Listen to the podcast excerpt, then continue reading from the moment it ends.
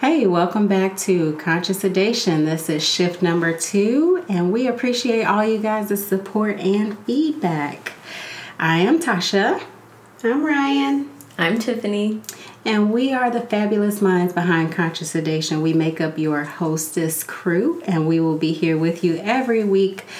Make sure you tune in. You can catch us on SoundCloud, iTunes, Podcast Addict, and Stitcher. Woo. We are all of them. We up in this piece. and we have been doing lots and lots of social media outreach, so we're really grateful for that and we appreciate your continued support. So let's jump right into this this week's shift because we're not going to say show or episode. We're going to make it nursing. Um, and instead of doing a regular reca- recap, we're going to talk about what our hashtags were from last week and what stuck out for us. Mm. So, my hashtag from last week would be hashtag Sherry's Berries. yeah. because I talked about that box of berries a whole, whole lot. Clearly a life changer, I suppose. Um, Must have been delicious. Minute on the lips, lifetime on the hips. I'll be working out forever to try and get rid of those damn things. But they were delicious. So, yeah, that's mine.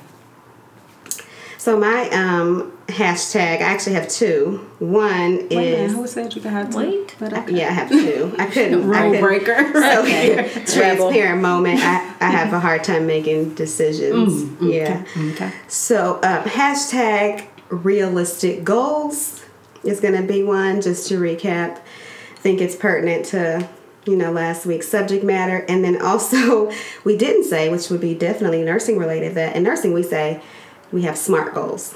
True. Right? Mm-hmm. So they're specific, measurable, achievable, realistic, and timely. So that's my first hashtag. And my second one is hashtag militant chic. Power to the people. Yes. so what you got? I have hashtag Kansas just because. the huge pause after I shouted out where I'm from, but for everybody listening from the super Midwest. Hello and thank you. Yes. Yeah. Kansas oh. in the oh. building. Oh. Stand up. Every time you oh. say it, I can't help but laugh a little bit inside and outside okay. because it's just so fine. Whatever. Well, Kansas birthed you, so it can't be all bad. It, there is some good in yeah, Kansas. Thank you. It's cool. I'm mad. I'm mad at Kansas. It's not Gary by any means, but that's all good. Okay. Mm-hmm. All right. That went south quick, didn't it? So, moving right along, in efforts to um, keep with our theme of self care and promote that among ourselves and our audiences, we're actually going to have a mindful moment where we talk about things throughout the week that had impacted us and made us become more grateful or more mindful in the moments, and we decided to share those with you. Um, feel free to share your mindful moments with us as well in our email, which is gettodate705 at gmail.com. You can send us your email questions, your mindful moments any ideas that you may have, we're going to be watching that email box like a hawk because we don't want it to be empty. So, this week, um, my mindful moment would be just the outpouring of support and um, positive and, and negative feedback. I don't think we really got that much negative feedback, but definitely constructive criticism. I feel like we can only go up from here. So, I mean, not that I expected our podcast to bomb or anything like that, or for it to be whack. Because it wouldn't. I mean, be. because why? So, us, so right. No. So not that I expected that, but it definitely was a humbling experience, and I can pre- appreciate my creativity being received in a way that I thought was going to be great, and so everybody else kind of followed what I thought. So just thank you. Um, got me feeling all warm and fuzzy around the heart area. Oh, around this area, I'm just you got really thug tear. I, a thug tear not today. a thug tear yet. If we end up getting 500 likes by the end of next week, Ooh, then okay. I just that's a nice what to challenge. Do. I like what to do. Yes, whatever you got to do. Comment, rate, subscribe, hit that thumbs up, share. Sharing is caring um, and get the word out there that we actually do have something to give that's going to change your life. So that is my mindful moment. Uh, what about you, Ryan? Again, I have two. okay, so she getting out of control now. She trying us. Next go. time she going. Did we talk about Mike Hogan before? I think we did. I have two. I, I have two. So the very first one is that um, I was actually involved in a car accident yesterday. Oh, okay. And I am, um, so actually three weeks or about a month ago, um, I was on the scene of another collision. I wasn't involved in the accident, but I kind of saw it unfold. And um, of course, I'm a nurse. The car like flipped over. It was super crazy. So the nurse in me is always having a battle between like, do I pull over? Mm-hmm. Like that's not really matches. Like, mm-hmm. yeah, do I just call 911? So anyway, there were people out at the scene, excuse me, already as it started to unfold, or after it unfolded. And so I roll my window down gently and I'm like, is everybody okay? And Lay's like, no, right? So I'm like, oh. Uh-huh. So I pull over anyway. And like these people were like weak and thready pulses. The, there's a baby in the oh, car. Wow. So I'm like assessing the baby. Anyway, we thought these people were like uh, gonna die. We didn't think they were gonna make it. So for me to have that experience just weeks prior to me getting into a fender bender, I am very mindful right now um, and very thankful that I was able to walk away from that um, accident without a scratch, um, just some mm, some soreness, and I mean very minimal cosmetic damage to my vehicle. So I am very very thankful. Um, I think that's huge. I'd be remiss not to be be mindful of that and take that in right now because car accidents. Uh, I mean can definitely have a different outcome. Mm-hmm. So I'm thankful for that. And then also, I am um, thankful or mindful that tomorrow my honey oh. is taking me out of town. Oh. So I have had a rough yeah. couple of weeks, a months, um, just in my personal life, my family, just crazy life. Um, he and I both are very, very busy. We didn't have a chance to celebrate Valentine's Day, and so um, he saw that I needed a reset and he asked. All right, see, I got that right this time. Uh-huh. Asked. Uh-huh. He, he, asked if I wanted to just take a day and get away. So we're not, you know, th- even though we're not going away far or we're not going anywhere from any, you know, going anywhere for an extended period. I am just thankful that he was mindful enough mm-hmm. to know that I needed a reset Go and to start for honey. I know. So see, see why I had to have two. I couldn't yes, choose. True. Yes. So, what about you, Tiff? All right, my mindful moments are pretty simple this week. Um, it's just been a busy week, but kind of like Tasha, I've just been kind of overwhelmed with like the positive feedback. It's like the the warm and fuzzies like every day, like oh, someone likes what we did, and so uh, that it does mean a lot, and so grateful for that grateful for surviving school this week and work this week.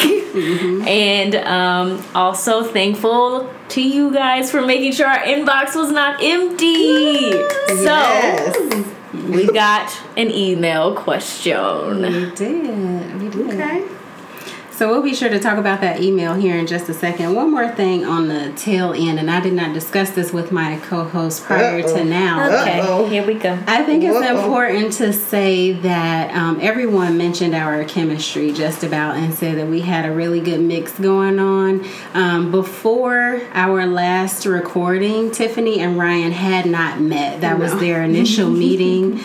And so um, Ryan's girls were needing kind of to get settled. So while they were getting settled, I was with them. Um, Tiffany and Ryan were kind of familiarizing themselves with each other. And if that doesn't speak to chemistry, I really don't know That's what true. does. Mm-hmm. So we're we're so grateful. We feel like we have lightning in a bottle right now. Aww, can we just, like hold yeah. hands and sing kumbaya? No, I don't want to hold hands because mine's a little sweaty. I might be nervous, but but yeah, so I just wanted to toss that out there. So for everybody listening, most of our stuff is not like stage. We just kind of hit record and yeah. and let our own selves come through and our creative juices flow. There's not a whole lot of scripting going very on. I have organic. some notes. It's oh, very oh, organic, definitely, yeah. definitely. And I may or may not have listened to the podcast a couple of times. Yeah, um, yeah. Also guilty. also guilty. Yeah. So Probably half yeah. of those, half of the the, the plays. The plays out of two hundred plays from us. You were hundred. I was hundred also. Yeah. So yeah. So we really appreciate your support again. And that'll wrap up our mindful moment. We're going to jump right into our topic, which is pretty heavy this week, but it's very controversial. Controversial, and we felt like we should go ahead and and just get it out of the way. So um, this week one we're gonna, of us felt like we should. Yep. Get it out of the way. Yeah. So anyway, um, we're going to talk this week about thirty-three percent of us. Come on, that's math. Come on, That's math. Yeah, we, we got the math going Yeah, on. don't we? Last Or- week we had we had some some quick math, Yeah. yeah. All right. If we can't See. do nothing else, we can add. Hmm That mm-hmm. dosage calculation test will not get the best of us. Oh my gosh, I forgot about dosage mm-hmm. calc in nursing mm-hmm. school. Every time you go to apply I for a job, too, it forgot. is still part of the interviewing process, which is so ridiculous. Like, give me the calculator. Okay, the because do drip this. rate Stop. for what? But why though? I usually just push a button. That's all. Yeah. Thank okay. you, Alaris Pump. Right. I love you. Hashtag. Hashtag, Hashtag push those buttons. That. Mm, yes. Except for all that beeping. They can have all that beeping with the Yeah, little is nice baby to turn the volume down. Yeah, you can have the down. beep. You can have the beeping. Turned in. Yeah. So, Tiff, you want to go ahead and lead us into this week's topic? You can lead us into prayer too. We might need some. I, we may need a prayer. So, um, Elder, Elder could take us to prayer. Elder Elder Tasha could take us to church one time, but I'll lead us. Here we go. Jesus, Yes. uh, hmm, thank, mm, thank you, Father, You know for blessing us today for this topic that Tasha has placed before that, us. that she who may not be it was an accident. I promise. I we had talked about a topic prior to the Pause that recording. praise. Agreed. We agreed And about then- a topic. And for whatever reason, yeah, definitely a little. I don't know. It just my mind wasn't working, and this is what pops out of my mouth. So here we are. And it's Here gonna be we all are. good. It's gonna be all It's gonna be good. fine. So back to that prayer, Jesus. Just look out for us. Amen. Amen. Look out. Look out, Jesus. I like that. See, you gotta keep it real when you go to the Father. Tell him. You Tell him gotta keep you it want. real. Tell them what you want. All right. So from our inbox, we have a question this week. Um, so the question says, um, person is just wanting to know how we feel about younger women being placed on birth control shortly after starting their periods. So we're, when you say younger women, we're specifically talking about like teenage. Right, like right when Girls, we're starting really. here. Yeah. Okay. Wow. Yep. Okay. Um, so this particular email is just wanting to know, um, since we're nurses and you two deliver babies, I do not, what we think about that. Okay. I mean, I feel like that, of course, is between the parent and the child, and everybody's choice is probably going to be very different or vary based on who that child is. Um, I don't have children, so I can't speak from experience other than my own teenage life, and it wasn't an open topic in my household. Um, I grew up very strict, sanctified, religious, whatever you want to call it. And so it was an expectation that I was not sexually active. Um, so definitely talking to my mom or anybody else who was like close to me in a church or whatever was a no go. It was like a no fly zone. Um, so yeah, I I think that that has to be a conversation that's maintained between the parent and child. And honestly, when I have kids, if my daughter or son, because I don't think this is just a female thing, comes to me and says, "Hey, I'm about to be sexually active," I'm going to give them proper information, and that doesn't include just birth control, um, because birth control takes care of an an unwanted pregnancy or unplanned pregnancy. It doesn't take care of STDs and things of that nature. So if the door is open, then you have to be, as the parent, responsible and courageous enough to actually be able to tackle that with your kid. So I will say that as a parent, I think parents don't have a choice to have that door open. I think it is the responsibility of the parent to make sure that door stays open for um, appropriate and necessary communication from your child. I will also say that from a, a medical standpoint, birth control does have some off-label use. Mm-hmm. And so just because somebody is a teenage girl or even a woman is on birth control, it doesn't mean necessarily that she's on birth control to prevent pregnancy. I know mm-hmm. many women who are on birth control because it um, lessens the, their symptoms from other things like um, heavy um, periods, heavy periods or, or endometriosis acne. or irregular periods, mm. acne. Yeah, there's so many different off-label, and off by off-label it means like um, the medicine wasn't intended for that purpose when it was created, but if there's a side effect, and there can be positive side effects like reducing a heavy period or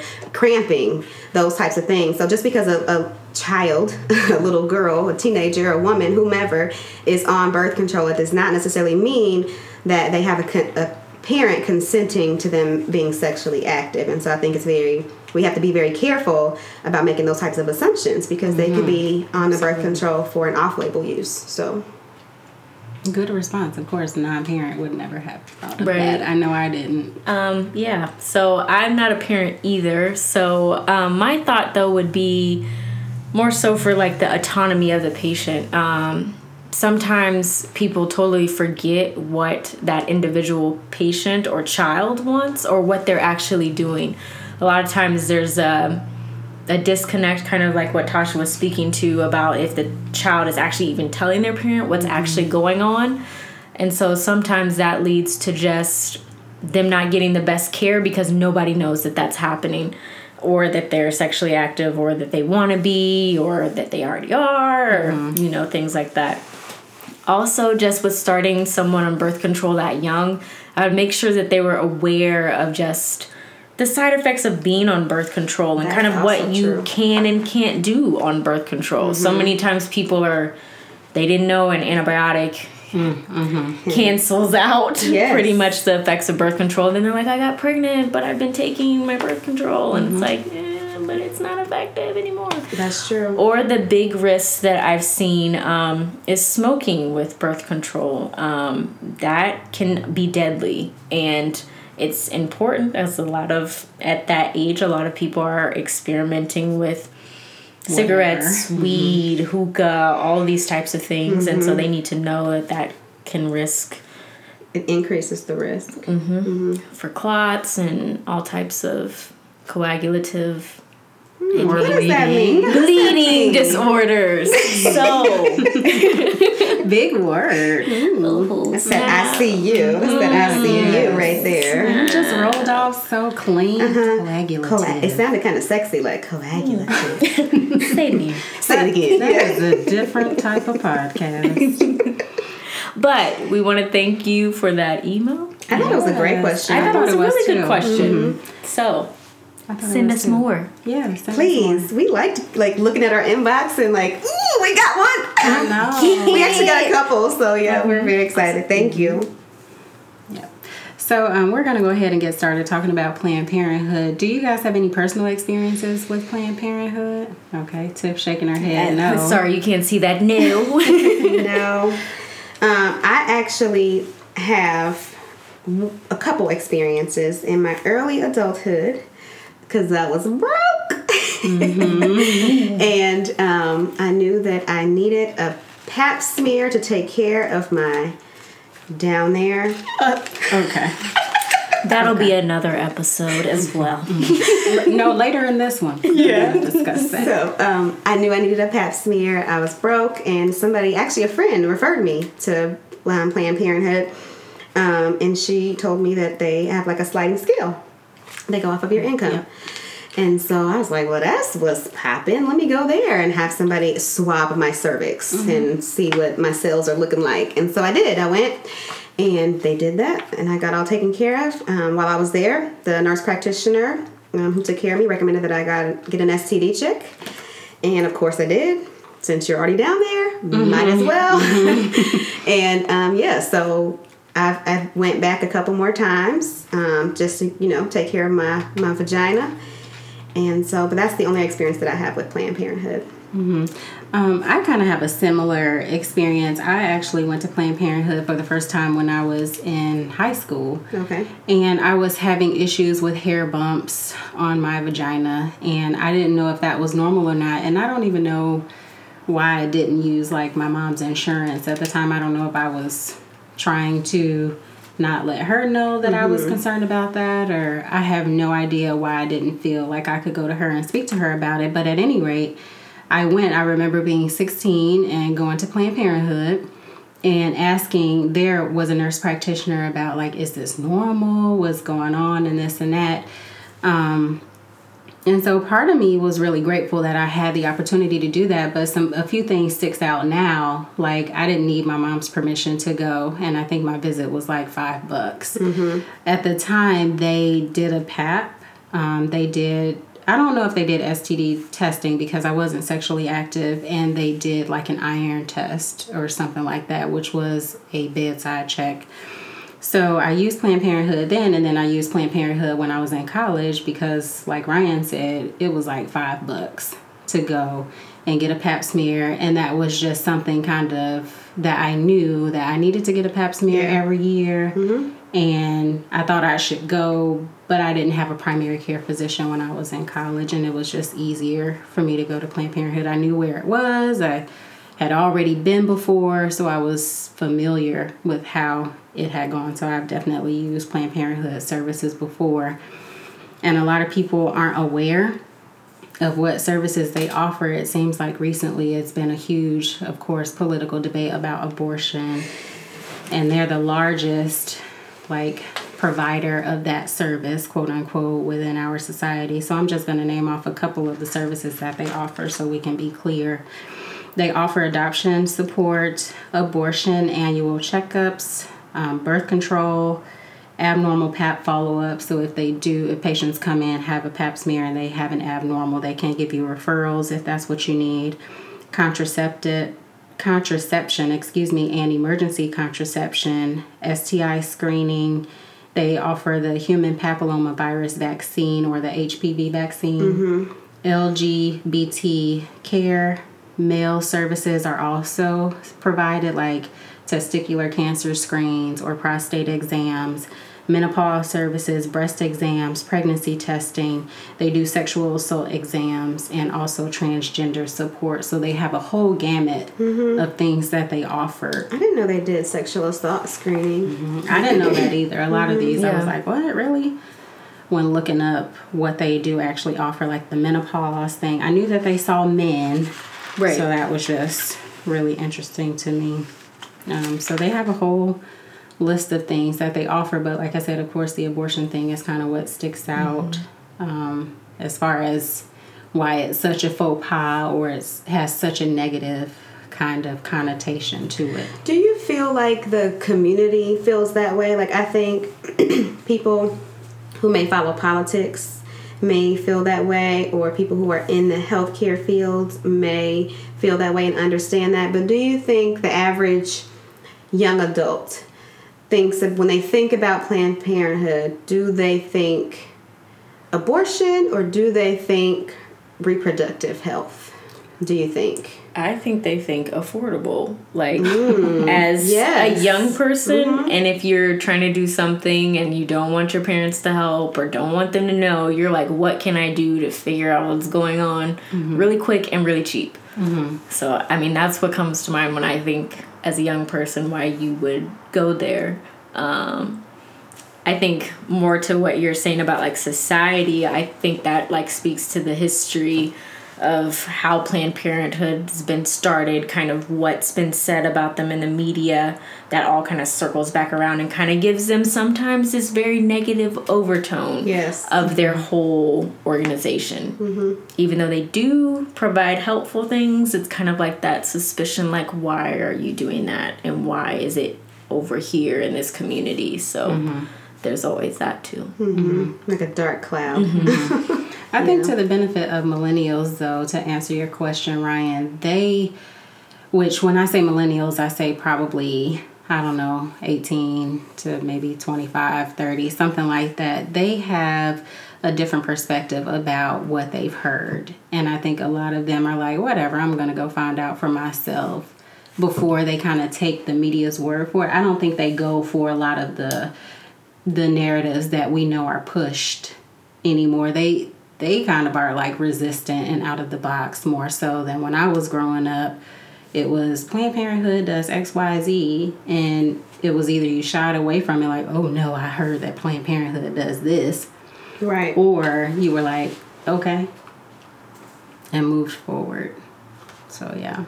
Okay. So we can talk about the history. I think it's important. Definitely. Um, for me personally, I didn't know about the history when I was using Planned Parenthood services.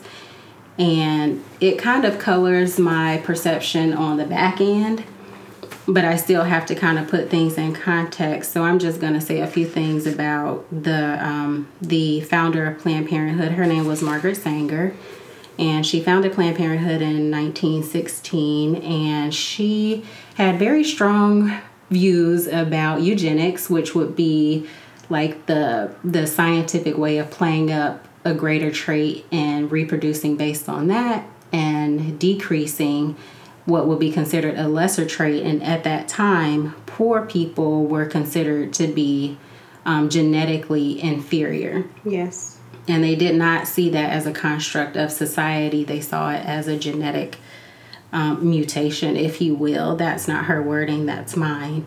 Um, just a little bit of her personal history. A lot of people don't know. She came from a large family, and she felt like large families pretty much was the the cause of poverty within our society and she did not think that if you didn't have the resources to take care of a large family that you should be forced into that lifestyle um, also her mother died um, and she believes that it was because of her childbirth experiences. She was one of 11, and she actually yelled, like, at her dad at her mom's funeral that he had killed her or that he was responsible for mm-hmm. her death. So she had a lot of personal internal stuff. struggles. Mm-hmm. Mm-hmm. She had a lot of personal stuff going on. Also, she called her own birth story agonizing and mental torture more than 25 years later. So she still had issues right. with that. Um, and she was like pro population control and birth among, or I'm sorry, anti population control and birth like control among the unfit, quote unquote, or feeble minded is what they kind of deemed people as during that time. So Planned Parenthood was founded with those sorts of. Uh, policies or that premise mm-hmm, that mm-hmm. if you're poor then you don't need to have a baby or you should have a choice. And at that time black people were at the bottom. That's let's I said let's be all the way real. At that time black people were at the bottom. Yeah. so it's really controversial the things that she said about black people. There's a quote that she said colored people are like the weeds of society and should be exterminated um, and she was very pro forced sterilization. Like there's a woman alive today, yeah. right now in North Carolina, who was sterilized against her will and her mom against her knowledge against her knowledge absolutely yeah. yeah against her knowledge and her mom signed for it against her will her mother was receiving some government assistance and they basically said to her, okay, if you don't get your child sterilized, then you're going to lose your government assistance. So these are just ways that Planned Parenthood has kind of been um, shown to to have a different agenda as far as controlling the population or this and that, and they can't escape this that history that right. they have. Like that's just that's there. Mm-hmm. As unfortunate as it is that that's a part of their branding. Identity, yeah. Mm-hmm. Um, because even if you speak to like the positives of like what they're doing today and things like that but it's still it still makes you in the back of your mind be like but why are you doing that like are the people that you're reaching out to today are those the new quote mm-hmm. feeble minds in mm-hmm. your mind like are these the people that now you want to try to minimize or exterminate or mm-hmm. you know things like that so i also found it interesting in the history just in terms of abortion i found it to be a very um, interesting fact that prior to the legalization of abortion, white women were having far more abortions than black mm. women were. Mm. And it wasn't until that abortion legalized, all of a sudden, there was this transverse relationship. Now, black women were starting to have more abortions after it became legal, and white women were no longer having as hmm. many abortions. And so what that's interesting. That well, I mean, there could be many reasons why. Um, I think that in in the so abortion was legalized in the seventies. Is that correct? And so it could be that life is already hard for black people. So mm-hmm. um, black women probably weren't trying to do anything illegal. Mm-hmm. So if they got pregnant, they probably just, you know, put the big girl panties on and had a baby, even if it was an unplanned pregnancy. And I think once it became a legal thing to do, something they could do without the fear of dying on the street or being arrested for doing something illegal, um, I think that they probably just felt like it was okay. Now, what I do not have an opinion about is why then the the, the, the sudden decline of white women having abortions. I I'm not, that baffles me. Mm-hmm. That is an interesting. Yeah, I thought notification. Yeah, of the time. I wonder if it mm-hmm. was something like a you know that negative stigma, like oh. we don't want to be associated with this anymore. Right. Like, right? If they're doing it, right? That would be interesting to yeah, find sure. that I didn't know that. Mm-hmm. Mm, okay. Well, yeah, um, Planned Parenthood definitely has a very colorful history, and despite all the positives that they're doing, like Tiff said, it's kind of hard to wipe that completely out of your mind and know that this place was kind of set up for your demise. Um, for me, I see what they're doing, I can appreciate what they're doing now, but a big part of me says until they have done as much good for as long as they did wrong and bad, it would be very hard for me to think that that agenda is completely gone. Mm-hmm. It's woven into the fabric of who they are and how they were. So, would you founded. then um, avoid referring a low income family to use Planned Parenthood services because of how strongly you feel about their maybe hidden agenda? or how you feel like they need to do a lot more repairing um, because they've done so much damage to the black community, would you avoid referring, you know, a family to, to use their service, a family obviously low income, because like Tiff said, I think a lot of people consider them affordable. And they are one of the most affordable re- mm-hmm. reproductive care places, you know, around in every mm-hmm. single state. So I, how would you go about that? I think it's definitely tricky, but um, it would depend on the situation. A lot of times it's better for someone to get those preventative treatments than to not get them at all. So if I had like a a young mother or a young woman or male that needed to get those screenings for STDs, to get the PAPs, things like that, and that's all that they could afford, then yes, I would send them there because it's better for them to find out early that they have HPV to prevent them from dying from cervical cancer than mm-hmm. from them not knowing and having some type of, you know, terrible death. Um, but it definitely would be an internal conflict. I mean, there's many things within nursing where you're like, mm-hmm. I don't, but you have to kind of do what's best for the patient. Mm-hmm. And so that's what would make it tough for me. But if that's what they needed and that's all that I could do for them, then yes, mm-hmm. I would mm-hmm. offer that option to them. For me, I don't feel like I would promote or not promote Planned Parenthood. I've kind of learned through the course of my career it is my job as a nurse, someone who's at the bedside and someone who is well respected in the community, that my word carries a lot of weight. And so for me, I am there to provide you with the information that you need that's going to make the best decision for you, not what I would do. And so it's very easy for me to separate what I would do with Tasha's body over what someone else should do. So you'll never really find me discouraging someone mm-hmm. from doing what fits in their life, like breastfeeding. You know, our hospital is pro breastfeeding. Well, I don't live that lady's life. You know, I don't know if she'll be able to go back to work and have a pumping station or a room that's clean, or I don't know if she'll be able to have a pump that is provided by her insurance anymore because there's a lot of changes in healthcare and insurance. So I can't promote that or play that down because what if she's in a situation where she can't and then she's going to be walking away with that guilt or regret and that's not my position as a nurse. I don't think to kind of lay that on her, but right. for me, I would give the knowledge.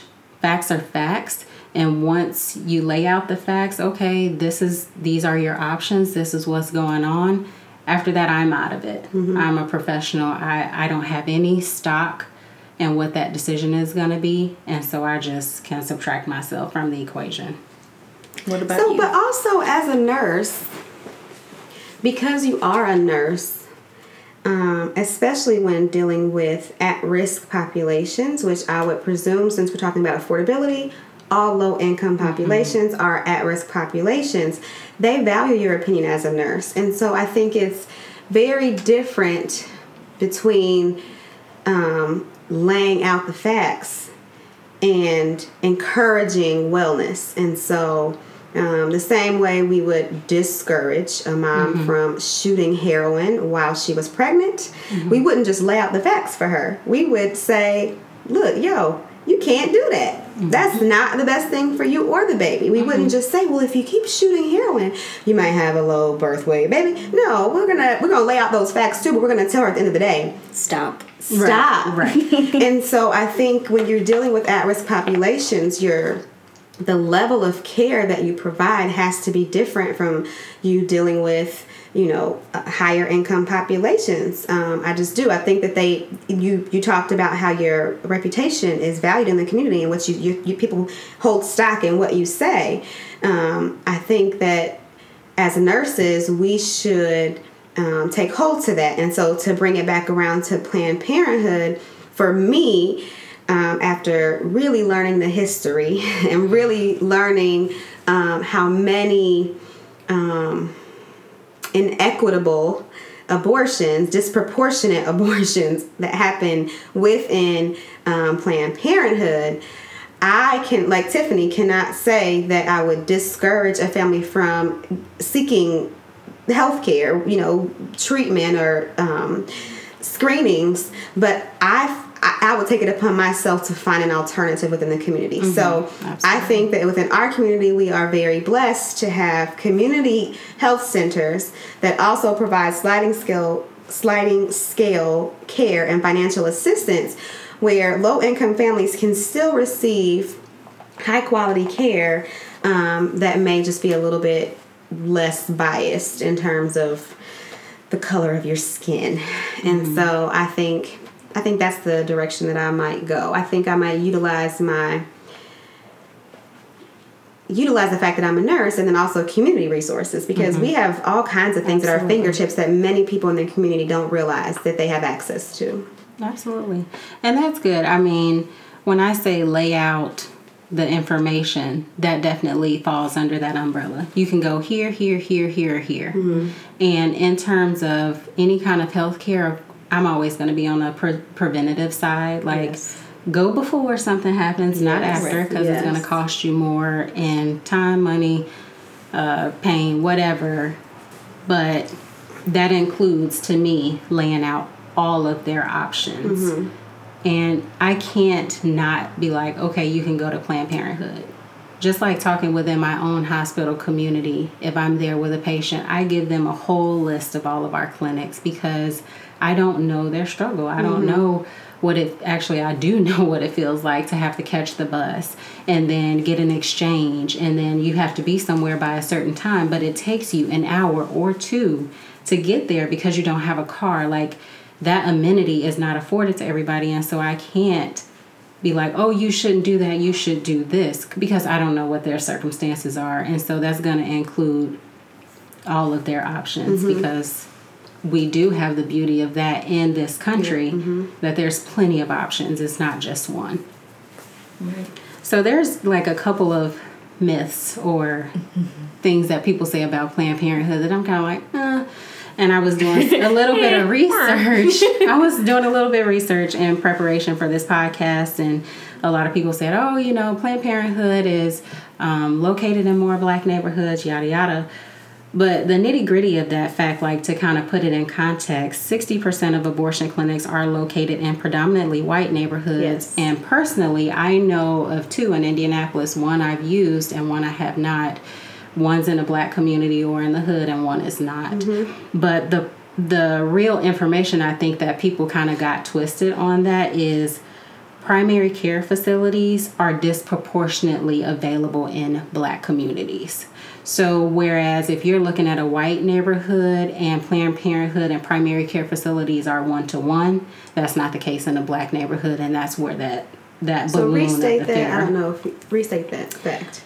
If you're looking for primary care, so like just to go to the doctor and get a regular checkup, okay. more often you're going to have to go outside of your community if you are a black or brown person. If you live in a black or brown community, predominantly black or brown community. Right. Okay. okay. Right. Okay. But if you're looking for Planned Parenthood services primarily, you'll be able to find that service within your neighborhood if you live in a predominantly black or brown neighborhood. But you wouldn't be able to get like primary care services right. in your neighborhood. You would have to, and that's elsewhere. nationwide, right? Correct. Yes. Okay. That came off their website, and that just speaks to a bigger problem in yeah, general. That's a, right. Yes. That's a social that's a huge yeah, thing. That's a social problem, a social construct problem you know, yeah, mm-hmm. that definitely structural racism problem. Yes, mm-hmm. yeah, definitely. So, yeah. um, I think to kind of wrap this up, I was reading an article that was in, I want to say, Ebony magazine. This was for, from a couple years ago, and this lady quoted at the end of her article when she talked about the the myths, the pros, the cons to Planned Parenthood. And this statement kind of stuck with me. It says, But at the end of the day, who do I stand with? I stand with black women and black women who use Planned Parenthood services. I don't want to return to a world where women die from unsafe abortions and have even fewer healthcare options than they already do. Nor do I want to live in a world where we expect black women to build healthcare organizations in the blink of an eye to save themselves when they have an average wealth of $100. Because Margaret Sanger is dead and I want black women to live. And that's kind of how I feel. Like, okay, we get the history of it, we get where it is now, and it is what it is. So, okay. So you said you were wrapping it up, but I I Okay. So, I feel like with Planned Parenthood, there are most people are on um, opposite ends of the spectrum. So you've mm-hmm. got people who are like, yes, Planned Parenthood, it's amazing. Go there for your health care. And then we have people on this end that are saying, Planned Parenthood killed more mm. black babies than health diabetes and health heart disease and HIV and everything combined. Like mm-hmm. it's a you know, they murder the community. So I just think that somewhere along the line, so where did this message go about the history of Planned Parenthood? Like when we were adolescents, where how is this message? Like it's like it was Oh, yeah. Vanished off the face of the earth. Like mm-hmm. I never, like you said, you didn't hear that history Mm-mm. when you utilized their services, nor mm-hmm. did I. And so it's just very strange to me that all of a sudden there's like this rebirth of, you know, people fighting against black people using Planned Parenthood services, and I just it's a little bit unsettling for me to hear, obviously, honestly, both ends of the spectrum because I am, um, you know, as as a, a Christian, reluctantly pro-choice mm-hmm. um, because I'm a woman 1st mm-hmm. and I don't think anybody should tell me what I can do with my uterus, and I don't think anybody should tell you guys what you should do with your uteruses. Uteri, is that right? Uteri? Sure, correct. What we'll roll. uteri, uteri, uteri. Hashtag uteri. right. That might be a word fix, but. um, but so that's you know I'm reluctantly pro-choice because I was raised to feel like you know abortion was just always wrong. Like you just don't do it when I was coming up, and so but as I grew again to be a woman and realize I'm a woman first, I am reluctantly pro-choice. So both ends of that spectrum don't fit. Make me a little uneasy, and I just wish that is one of my issues with. Um, consciousness and just being aware of what's going on. It's like messages like ebb and flow. Mm-hmm. You depending on what time period you are in, the mm-hmm. message can be either on blast, in your face, mm-hmm. all over the place, can't get away from it, or hidden. It's nowhere to be found. And mm-hmm. that just makes me really uneasy considering I have daughters and one day they're gonna be broke college students, and they're gonna need to get the hoo-ha checked. And Planned Parenthood is a viable option for that, like you said, because I use it in college, and so it just it's it's, it's a slippery slope, yeah. kind of lots of gray. I feel like no matter you know, especially when you find yourself in the middle of that spectrum, when you're not on either end, you know, an extreme, you know, mm-hmm. having an, an extreme um, opinion about it it's just kind of a slippery slope. But we live in a world of extremes, and that's where people get lost is in the middle. Because I'm not going to be protesting a Planned Parenthood, you know, abortion clinic not or vice versa. You're not going to buy one. I'm not interested okay. in doing that because I believe in my own right to make my own decision. I too am pro-choice because I think that the polarizing part of Planned Parenthood, which is abortion, is um, unfairly ballooned, especially as it comes to the legislation, because when people hear abortion, they think unplanned, unwanted pregnancy, whereas it's a blanket statement or a blanket kind of law that also covers women who are pregnant with fetuses that are not viable with not compatible with life. They can't survive if they were right. to go to they term. They could not mm-hmm. survive if they were born or they would die in utero before Correct. they reach term. And those Moms sorts of raped. exactly mm-hmm. those sorts of arguments and perspectives are never covered when you're talking about the larger uh, media coverage or whatever. And that's the part that bothers me. That's what makes me pro choice. Mm-hmm. Because God forbid I ever have to be faced with that decision. I'm not sure that I would want to carry a baby to term that I knew would die mm-hmm. or that I knew would spend its life in the hospital mm-hmm. getting poked, prodded, On in pain. Vent on a ventilator, mm-hmm. you know, um, that would disrupt possibly the flow of my family, mm-hmm. where I've had strangers touch my belly in anticipation of a birth that I knew was not going to be the result that I had hoped for.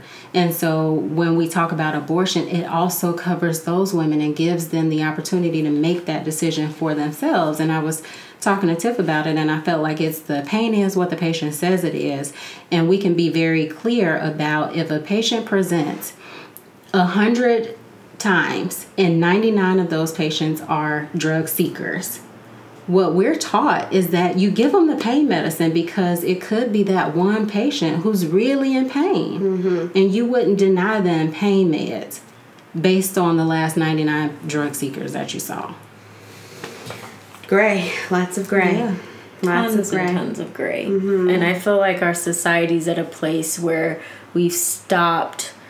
No one seems to look at like the other side of things. So for me, I'm pro choice because I feel like those women don't deserve to be criminalized oh, for making a decision that they think is either best for themselves or best for their family or it's just best for them at that time. Um, I feel like a lot of times we just take away the options that people have and we want them to fit in exactly what we think is right for them to do based on our beliefs. And that's not okay. Mm-hmm. And um, as nurses and just as people in general, I think that we need to learn to be more tolerant or of empathetic. others. Yeah. And just mm-hmm. think about if that was you in that person's shoes, like Tasha was saying, if you had a baby that you know isn't going to survive or even if you yourself if this pregnancy mm-hmm. could potentially kill you Oof. that's a tough decision to make and mm. i don't think mm. it's fair to judge people if they make a pro-choice decision right mm-hmm. and people we've got to stop doing that mm-hmm. yeah Because it makes really people hard. feel bad. Mm-hmm. And, and I can I can say like firsthand, I don't think any of those decisions are ever reached with no amount of, you know, repercussion or whatever, and that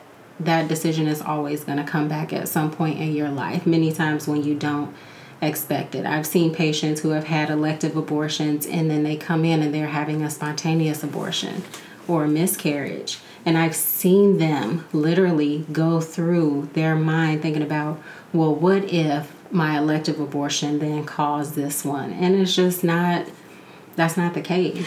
So that's that's okay. I'm glad you said that because that brings to my mind when I mentioned the um, transverse relationship with like mm-hmm. the black m- women and white women in terms of having abortions based upon when it became legal. It makes me wonder um, because I know lots of hospitals, you can have an abortion in a hospital. There are lots of physicians mm-hmm. who will do an elective abortion in the hospital. And it makes me wonder if these, you know, white women tend to be better insured. They tend to have better, like you said, they have primary caregivers. Mm-hmm. They probably have an OBGYN where a lot of times in low income communities, they don't have an OBGYN. They have to choose one once they become pregnant. They don't have Mm-hmm. They don't go for regular pap smears or just get primary care, which a pap smear would be primary care. Um, so it just makes me wonder if white women are not having less frequent abortions. Maybe they're just oh. being coded differently. Mm-hmm. Absolutely. For insurance purposes, yes. you know. And we know that's not anything new. Code words mm-hmm. or, you know, mm-hmm. buzz terms. Yeah. Yeah. So then the numbers may be skewed to make it seem like black women. Maybe more black women get abortions correct, in Planned Parenthood. In Planned Parenthood. To, mm-hmm. Yeah. Exactly. Absolutely. I can see that happen. But we, you know, again, that's not anything new in our society. There's always code words, buzzwords that we as black women, especially, or black people recognize over the ruling majority. Correct. So, you know, we're watching the news and there's a news story that comes on and you're like, okay, this person's black. You just know. You just know because of know? the way they're because of the way they said yes. it. Or you know, if you're want to talk about like the Dylann Roof thing where they talked about him having mental health issues, but let it be anybody else, and they're not considering that. So you just kind of we that's the the world that we live in and exist in every day, mm-hmm. and just mm-hmm. kind of deal with. Mm-hmm. So yeah. Any final thoughts? I think that's we covered. I did have one thought. Okay. Um, what do you th- guys think about just Planned Parenthood and how our younger generation has become so sexualized? Mm. Um, I know this opens a huge can of worms, but I was thinking about this kind of today. There's so much stimulus mm-hmm. sexually like even as an adult like it's like you look at a everybody horny hamburger everybody. commercial and they're just like slobbering all over the hamburger and the ketchup's down their shirt and it's like mm-hmm. it's a hamburger like is this mm-hmm. a trojan commercial or hardee's i both. don't know it's both you gotta and stop so, at the convenience store before you that's one right, go to the hardee's other. Yeah. Mm-hmm. so do you guys think that as a society we have kind of created this place where we need like more of this particular type of care for patients because it's like super increased because I know like STDs they're becoming mutant now. Oh like they can't even get some of them anymore with mm-hmm, antibiotics, which is scary to me because mm-hmm. And then there's yeah. outbreaks. I mean, I want to say in Atlanta, the HIV rate is crazy. It might be like one in four. Yeah. So one of my friends lives in Atlanta, and she just posted they have like billboards because they're like starting mm-hmm. to be concerned about it. Atlanta is like thirty-one thousand people Oof. just in the city of Atlanta. There was a downtown sign or something. So yeah, lots of people. Yeah. Who are HIV positive in in Atlanta again it's a social construct to me and we've kind of created or a social destruct. Oh definitely that. We've kind of created this lane but then didn't provide a safety net.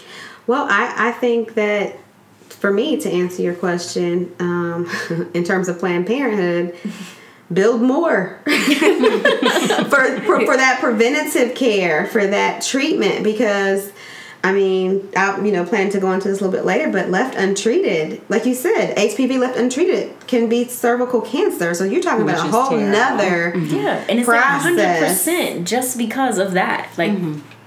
Yeah, so I, I mean, I agree with you um, that not only is this new generation, not only are they um, hypersexualized, but they're also very risky in their mm-hmm. behavior. They are also very, very risky. And so again, that increases their their likelihood of obtaining an STI or you know what I'm saying? And it's just a word unplanned pregnancy because they're being risky. Very mm-hmm. risky.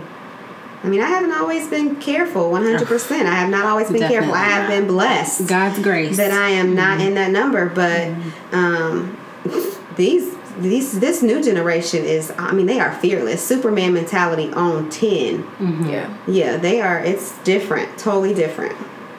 Yeah. I think a lot of it too comes from their their that resist. We're going to make our own way. We don't care what you said about us. We're going to do what we want to do. Mhm. So mm-hmm. yeah, I think there's lots more conversations that need to be had mm-hmm. about Definitely. yeah, about community health Oof. and mm-hmm. tackling it as a community problem as opposed to what would be so polarizing the choice to have an abortion or not black neighborhood white it's a community problem like they talk about certain things are bipartisan problems in politics correct like this is everybody's issue right. it's not just one correct mm-hmm. i agree i do agree with that mm-hmm. Mm-hmm. yeah i mean because it, it would definitely take more than just one group of people to say, hey, this is a this is a hey, it's mm-hmm. an issue over here. Like it's an mm-hmm. issue with us. Like it's an issue across mm-hmm. the board. Like the teenage population is essentially self-destructing on things that are totally preventable, mm-hmm. which is scary because they're supposed to, you know, take care of us.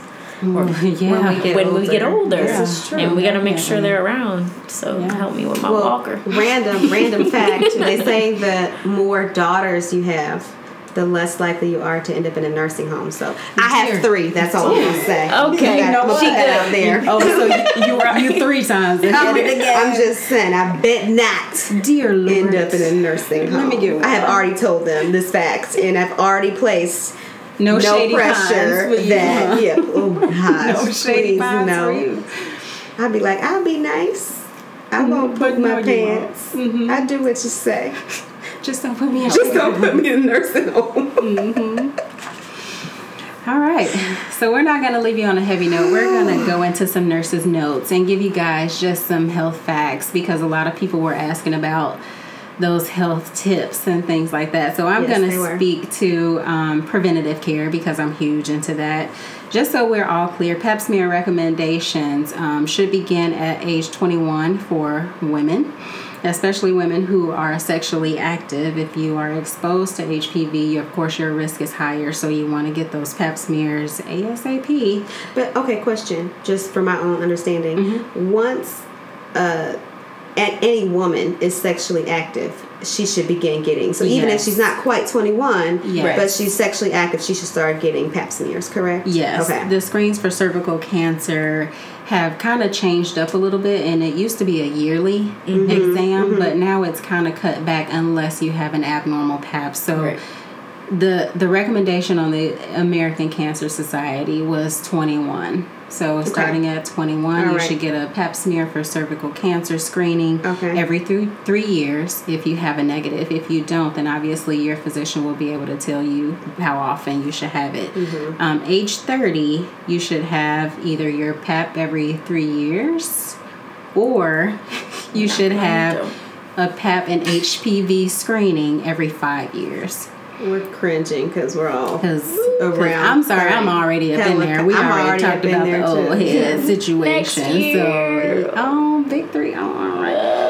So yeah, um, once you hit 35, though, if you don't have any issues or hadn't had any abnormal PAPs before then, you're pretty much in the clear, and that's what the research has shown. So go back to what I need. So age 30, just so I'm making sure I'm taking care of myself. Um, nurse the nurse. Yeah, please nurse the nurse. So either a Pap smear or an HPV screening. Both. You need both. Yes, if you're in every three to, years. The recommendation, if you're getting a PAP and HPV screening combined, Okay. every five. Oh, really? Yes. If you're only going to get a PAP, every three. Oh. Well, Okay. I'm doing that. Leave that muscle on the back there. Also, you should um, perform a, a self breast exam Oof. Every month. I'm gonna be honest. And it's I am easy. the You can just do it in the worst. shower. There are so many Apps. I mean, apps. that's what they say, but I don't. I use an app to track my period because the timing that you do your self breast exam Mm-hmm. Yes, is crucial. it matters, uh-huh. So you should do it after the last day of your period every month. Um, make sure you lie the down. last day of your period. After the day after the last day of your Okay. Once a month because right. that tissue starts to change and form and things like that. Fibrotic changes. Oh, fibrotic changes. So listen, listen. My OBGYN told me that my partner would probably notice a change Yes. before I did. Yes, So and that's been like that's I was like, cool. thing. I re- you know what? Touch we know somebody's boobs. getting this. touch, touch these boobs, well, that's something that I learned in nursing school, and I promise you, I had the biggest question mark on my face when the instructor was like, "You know, it's likely that partners find it before women." I was like, "Er." And my study buddy was like, "Girl, really?" Like, and I was just like, "Oh, I get it now." So yes, mm-hmm. um, definitely, ladies, when you mm-hmm. have your man around, go ahead and let him do it. If you're not interested in, mm-hmm. or if you're not very consistent, I mean, he touching them anyway. him. Educate him. It could save your life. Yes. And so, on the men's side, for our male listeners, because we got a lot of feedback from men, you should do. We did. You should also do a testicular screening every month. so we know y'all touching them I'm sorry. That just makes me We giggle. know y'all touching them anyway. So while while you're playing, go ahead and Literally. while you playing, go ahead and squeeze your balls. And if you find any nodules, lumps, anything like that, you should definitely go see your physician. Um, prostate screening for men who don't have any risk factors. So that means if you don't have anyone in your family who has prostate cancer, or you're not a, a man of color, if you're a white man, the prostate screening should begin at age 50. And as your risks go up, you should start screening earlier. So, men who are 45, black man, you have a an uncle, your dad, your grandfather, whoever, if they've had prostate cancer, you should go start screening at 45 mm-hmm. and then lower. So at age 40, if you have black if you're black or you have multiple risk factors. So if you are African American and you have say your father and your brother who has had prostate cancer, you should start your screening at age 40. That can be done through a blood draw, which is the PSA. Um, and then also you can have a digital rectal exam. Usually most men will get the rectal exam, which I know y'all all cringing right now, right? Bear down. But it's very easy these days and Yeah. it can save you. And the good thing is prostate cancer is a slow slow growing cancer so that if you catch it early enough, a lot of times it's curative. right So, Tasha, let me ask you when talking about prostate cancer, do you know why being a black male, what is the, what is, how, how is that more risky in terms of what makes black men more likely to get prostate cancer? Good question. Um, of course, when you start to break down demographics of um, race, male, female, and things like that, Well, we, we can't get, well, no, I'm not talking in I'm terms of prostate. I'm talking just um, can't get it. statistics. Period. Uh-huh. There's never really a firm answer. Okay. And so, as it pertains to black men, a lot of data out there shows that they either have late screening, which is a problem, Mm-hmm. Right. or um, they have lifestyle issues. So, we're talking like diet, lack of exercise, if they use drugs or alcohol, and things like that that put them at a higher risk. So, is it that black men get prostate cancer at a faster rate, or you know, than white men or non-black men, or is it that they die at a you know a higher rate because of late diagnosis? I didn't read that there were more deaths. okay. I just read that there were a lot later um, diagnoses Okay. in black men because they were tested later. And that could go back to primary care. It's exactly. not not easily Again, accessible. community health problem. yeah. yeah. Wow. And it's a stigma thing. Yeah, because mm. nobody don't like to go to the doctor. Yeah. When I mean, it's it's shown. They say you know men who are married tend to live longer. Why do you think that is? Because they wife like, hey, get Go in, in, a hurry because if you die, I'm gonna kill you. You know what I'm saying? Like, yeah. Yeah. So they have an urging from someone else who really cares about them to go and invest and take care of their own bodies. But a lot of times you have men who are just out there living, acting fearless like a millennial, like it can't happen to them. Hmm. And then they end up having something that's pretty curative, as you know, as prostate would be, mm-hmm. prostate cancer would be, and it ends up taking them out. I didn't want to forget for the males. Um, also, they are at risk for breast cancer as well. Ooh, so, um, so typically with males, um, it's typically in older males over the age like fifty five to wow, sixty. Really? But and their primary symptom is like crusting or nipple discharge. Mm. Um, so it's not obviously not as talked about, but it just has to do with the hormonal changes in an older gentleman. Mm-hmm. So when their testosterone is decreasing, sure. things like that, they can be more at risk for cancer in the breast for them as well. So it's something that's increasing in awareness, but it's also something that males should be aware of too. And there would also be some stigma attached to that. I would imagine as a man, you're mm-hmm. this manly man, mm-hmm. and you have breast cancer, or you've got discharge, discharge, coming yeah. from your yeah. nipple. Mm-hmm. Like, yeah, that's yeah. And that just speaks to if you see something strange, go to the doctor. Period. A lot of people just don't want to talk about strange things that go on in their body, which speaks to a lot of like the STD things. Mm-hmm. There's like embarrassment or things like that, but it's important to tell someone as soon as something happens. Mm-hmm. That's rather outside than wait. of your norm. Yeah. Yes, absolutely. Yeah. Did you have anything else, Tiffany? For um, your nursing note? I don't think so. Um, just more so for the, um, of course, people sexually active. Make sure you get checked. Get checked often. Don't just trust people at their word. Um, it can be dangerous for the both of you. Also, just to um, also just be supportive of your family and friends if someone comes to you in confidence with some issues that they're having encourage them to seek don't care. Put it on Facebook. Yeah, don't blast them. Mm-hmm. Don't you know stuff like that. Just mm-hmm. encourage them to get help, and yeah. that's all I have. Yeah, I am gonna piggyback off of that and say, um, yeah, I was gonna talk about wrapping it up. So wrap it right, wrap it tight. Okay, hashtag wrap it right and wrap it tight. So talking about STDs, Tiff, you talked a little bit about, um, you know, there being some antibiotic resistant, drug resistant new strands of, I know particularly gonorrhea has a new strand oh, yeah. mm-hmm. of gonorrhea that is resistant to um, treatment. And they are hustling and bustling, so they say, to find a remedy for that, to find a cure. And so the last thing you want is to get something that you cannot get rid of because, hey, it's out here. And nobody wants a burning penis or a burning vagina. Okay? Nobody wants that. That's not what's popping.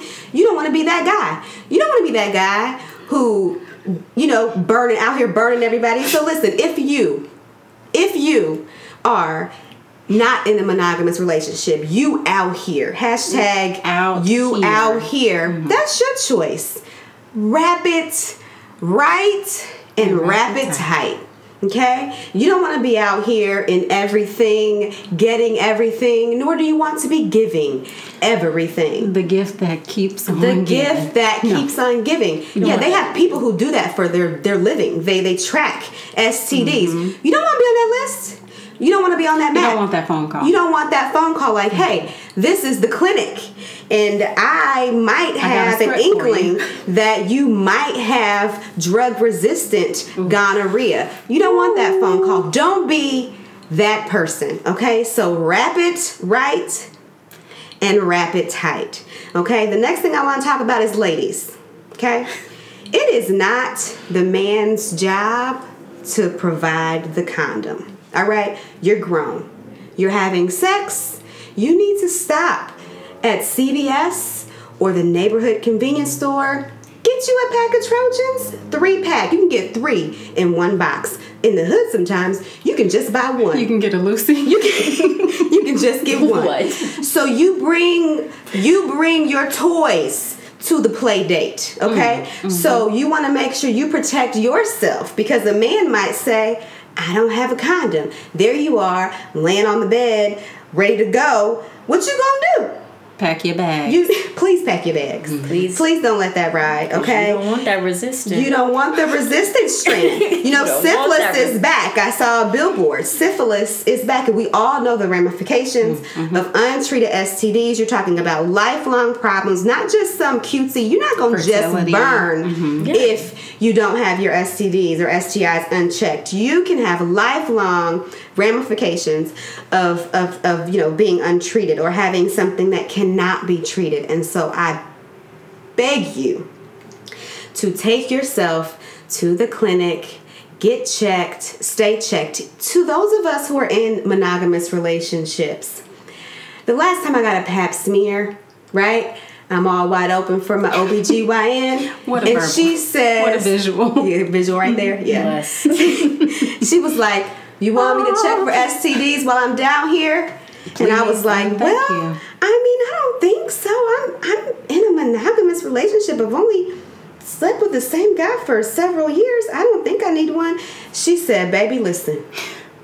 I'm married Here's a mama moment. and I get an HIV test and an STD check every single year because you don't know you might be in a monogamous relationship, mm-hmm. but you don't know what your partner is doing. And again, the very last thing you want is for something to go unknown and untreated and cause lifelong damage. And so I would be remiss if I did not say we all, everybody needs to make sure that our vaginas and our penises are intact. Which takes us right into language laceration. Language lacerations. Language lack. Can we define laceration for the non medical people? What is a laceration? What do you want? Like a techno? Come on, I see you. You, you know, that's your thing. This would be like an open, stuff. like an open cut. Wide open tears. Just- some and some of y'all are bleeding out. Okay, Oh, we're gonna get this laceration sewn right on up. please fix it, Jesus. So for this week, the language laceration and what y'all be hammering out there are the female and male reproductive organ parts. Okay, it is not called a pocketbook. no, you're no, It's not called down there. no, down there. Ex- please, let's, please down there. Let's what, explain down there. There's a lot down there. Yeah, the, are you talking, what, what down where? Man, why'd you come to the hospital tonight? Uh, I'm itching. Okay, where are you itching? Down there. It hurts down there. And don't point. They Oh, point. The, it, it you can't always see the is point, but it's by on a the point. point It's down there. always accompanied Yeah. by a point. It- you have a whole fetus inside Yeah. of you, and you can't even say vagina. And I'm I- I'm gonna further that and say when you I mean you know words like coochie and pussy, Kitty. kitty, cat, Cat. Those mm-hmm. are nice words for you to use when you're in your bedroom with your partner. But when you are talking to a medical professional, I would prefer if you did not tell me that my Coochie. pussy is leaking. I don't I don't really I don't want to know that about you. I don't want to see you that way. That definitely makes us cringe over saying my vagina. Vagina. The word is vagina, people. And this, I'm going to even say it. The importance of teaching your children yeah. Yes. proper terminology. What about penises? What do we call them penises out here? today? My dingaling. My. No. Oh, okay. That was one of Is my a personal? Is favorites. that a song? Yes, from The Simpsons. No, I didn't watch. My mama did not let me watch the Simpsons. Well, my up, mama so. did. Okay. So, yeah. Penis. so penis, Junk. pickle, Oh, goodness. My thing. my thing, his thing. No, Just use, just use the words. it's a penis. use the right words. And it's okay to teach your children penis and vagina. I think. Can, yeah, can we use penis in a sentence, Tasha? Can we? Do you think you can put that in a sentence for us? yes. Can, keep it G. Keep it rated I, G. I will. Okay. Oh, you're having a boy? would you like his penis circumcised? Mm, that's a good topic. Circumcision. Slow clap. Okay, what about vagina, Tiff? You got it? Hmm. Well, ma'am, I see that you have some abnormal drainage from your vagina. okay. all right. Okay, and so I hope we're all. So cool we're gonna do it. So we're gonna do an STI check because that's oh, not okay. We will be helping you with that. We will we will get you all the way together today. Send you out of here with that brown paper bag. Mm, oh, with a little script. Because mm-hmm. that's what's in it. Mm-hmm. It's, it's you don't even have to go to the pharmacy. A lot of our community facilities, you know, they're going to give you the script before you walk out or the door. They can treat you right there. They'd be like, hey, shot. we think you have XYZ. Let's go ahead before the test even come back. Bend it over. Yeah, let's, because this ain't going to kill you if you ain't got that. But you got something. so let's go ahead and fix that right now. Mm-hmm. Catch up. Yeah, it doesn't even go in your vagina, but it's going to fix your vagina. Mm-hmm. Wow, I think that's huge. Mm-hmm. I think that's huge. Yeah. Mm. All right. So can we talk about next week's topic? Mm. Okay. Hey, hey. Feeling herself. Oh, All oh, right. Okay. What? Hit him with it. Uh, Go ahead. What yes. is All right. it? Let next know. episode. Let know. Our next shift. We're going to talk about hospital etiquette mm. and what you not gonna do. What you won't do. Yeah. Okay. What you won't do. So be sure to catch us next week on Conscious Sedation, where we talk about what you won't do when you come to the hospital. Please we do not don't. have time. Please okay. don't do it. Mm-hmm. You're not being helpful. Mm-hmm. Get away from the nurse's desk. Oh my goodness. That's okay. Just... All right. Let's not do that. Let's not. We've already. Okay. All right. Hit them with the social today. media, Tash. All Go right. ahead. You know. You know. Catch it. us on social media. Our Facebook page is Conscious Sedation. Um, like, subscribe, follow, share. share. Sharing is caring. That's on Facebook. Um, Instagram, we're conscious underscore sedation. On Twitter at get sedated 705. And then our email is get sedated 705 at gmail.com.